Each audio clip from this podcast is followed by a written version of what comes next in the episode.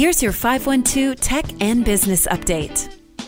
SpaceX's Crew Dragon capsule has returned four people to Earth from a three day extraterrestrial excursion, which marked the end of the first ever flight to Earth's orbit flown entirely by tourists or otherwise non astronauts. The flight, apparently, however, was not totally flawless from a technical standpoint. They did experience a, quote, couple of issues that they worked out and did work out something on the waste management system. The crew, however, remained, quote, happy and healthy. NASA officials have said that the Crew Dragon is likely the safest crewed vehicle ever flown. Prior to this, the vehicle had already completed two successful trips to space with professional astronauts on board. SpaceX is hoping that this mission will be the first of many like it, building up a new line of business for the company in which it uses Crew Dragon to fly commercial missions with tourists or private researchers rather than just professional astronauts. SpaceX already has contracts for five other private missions, as well as at least four additional NASA contracted missions.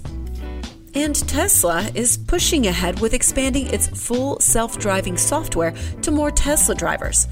It says that users who paid for the FSD or full self driving system can apply to use the beta and will be analyzed by the company's insurance calculator bot. After seven days of good driving behavior, Elon Musk has stated that users will be approved.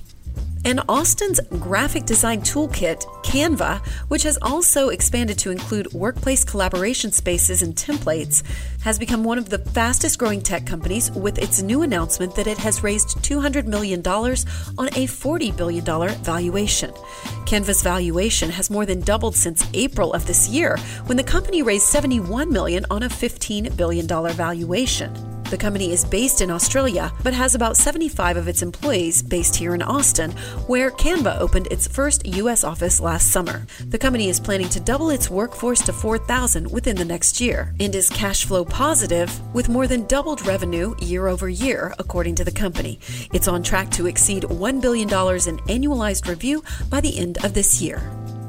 And that's your 512 Tech and Business Update. I'm Amy Edwards.